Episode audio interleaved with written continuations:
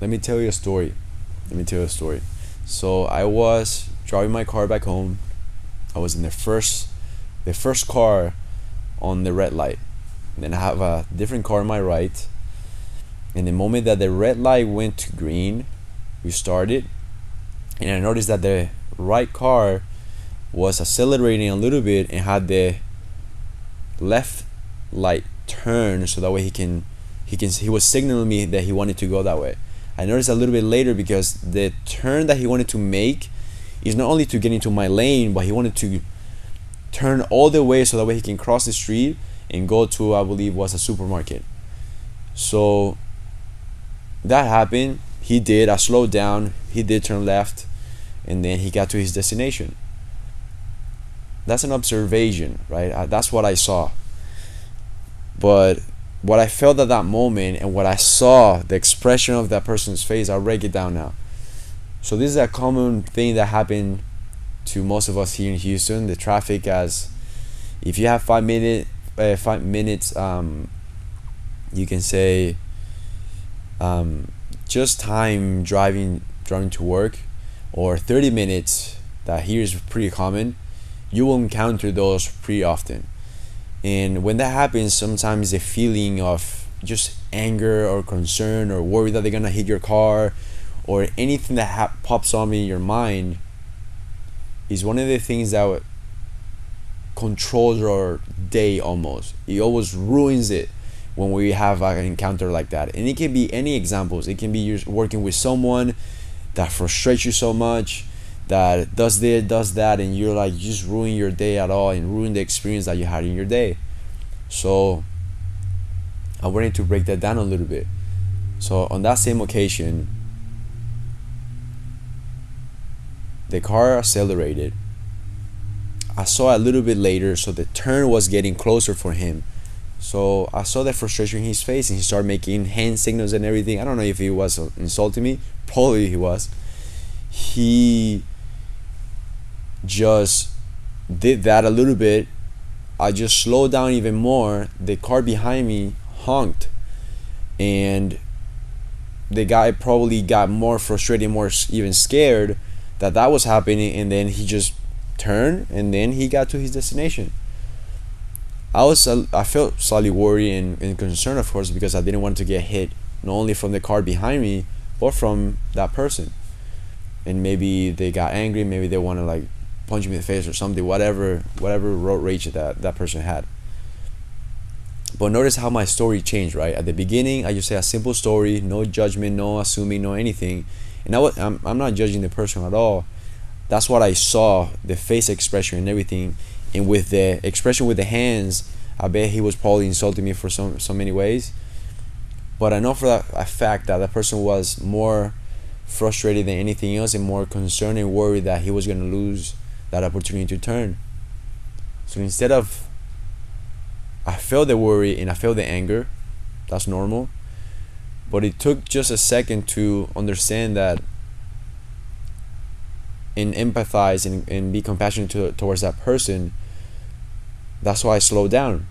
It took me a, just a little second there to slow down, give that mo- give that person the chance so that way it can turn. The person that honked he just honked and then I just kept going. So the situation went by pretty quick.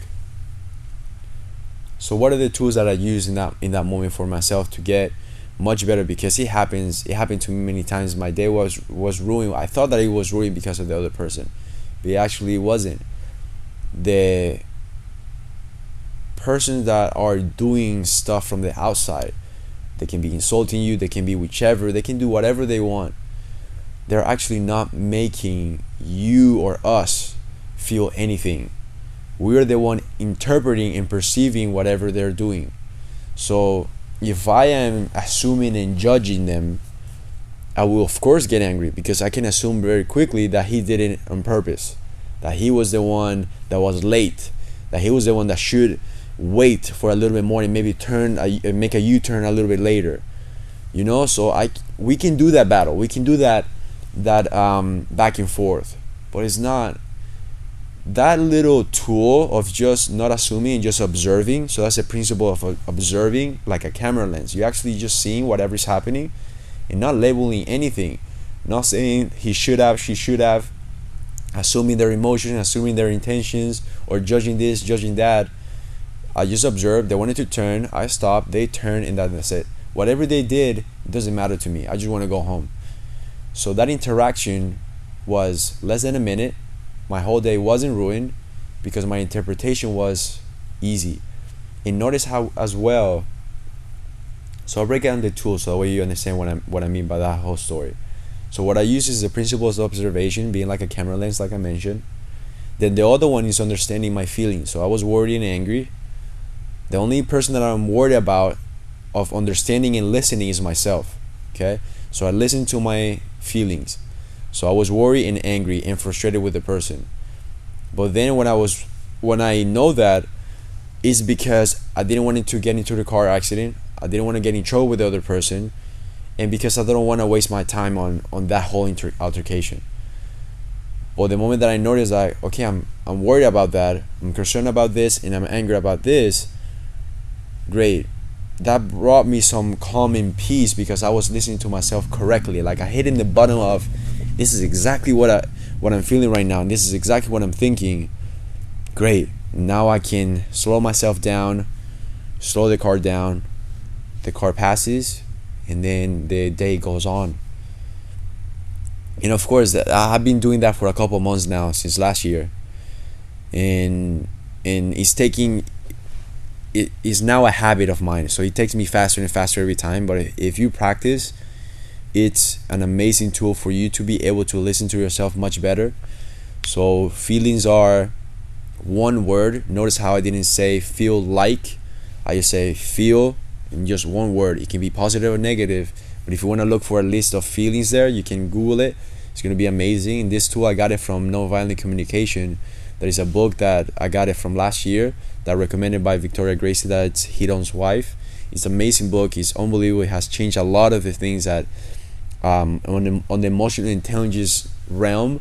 It has given me even more tools to be able to talk to myself a little bit better and listen to myself more accurately. So when I have those tools there as the feelings, then you go to the because and break it down.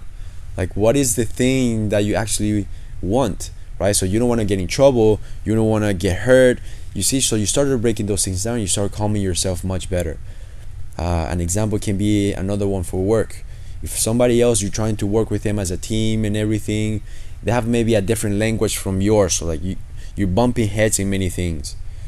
So when you're like, okay, I feel frustrated because I want this to go smoothly. I want to work as a team and have the best results as we can. If you bring that person, if you can talk to yourself like that, don't you think now, don't you ask yourself a question of, I'm, I have so much clarity that I can actually share it with the other person and say, um, excuse me, John, John, do you think I want I know for a fact that, and you can correct me if I if I'm wrong, but I know that we all want the same thing, right? We want to make sure that this project goes very well, and we want the best result as, as possible. And I'm feeling a little bit concerned because I'm I'm I'm observing that both of us are not getting not much nowhere almost of our communication. What do you think that we can do better? do you think that they're gonna now give you some ideas and be more open to work together and of course situations are differently. Contextually i don't know the whole situation but just an example and just a random name like john. But you start to understand the tone is different. The the intentions are different. You're more open and curious to hear because you actually already solve your own internal issues or internal narrative, your internal judgment, your internal everything, problem that you have inside. You listen to yourself so well that you calm yourself down and you have a, just a nice view of what you actually want. If you can have that and you can master that, that's something that I'm actually struggling every single day because I want to master this as much as I can and be excellent. Um, my life has become way much peaceful and much clearer just because of this. So I recommend to try it out. Let me know how it goes. DM me, comment, reach me in whichever, um, and let me know how it goes. I'm curious to see, and uh, I'm curious to hear your thoughts. Let me know if you have any questions. See ya.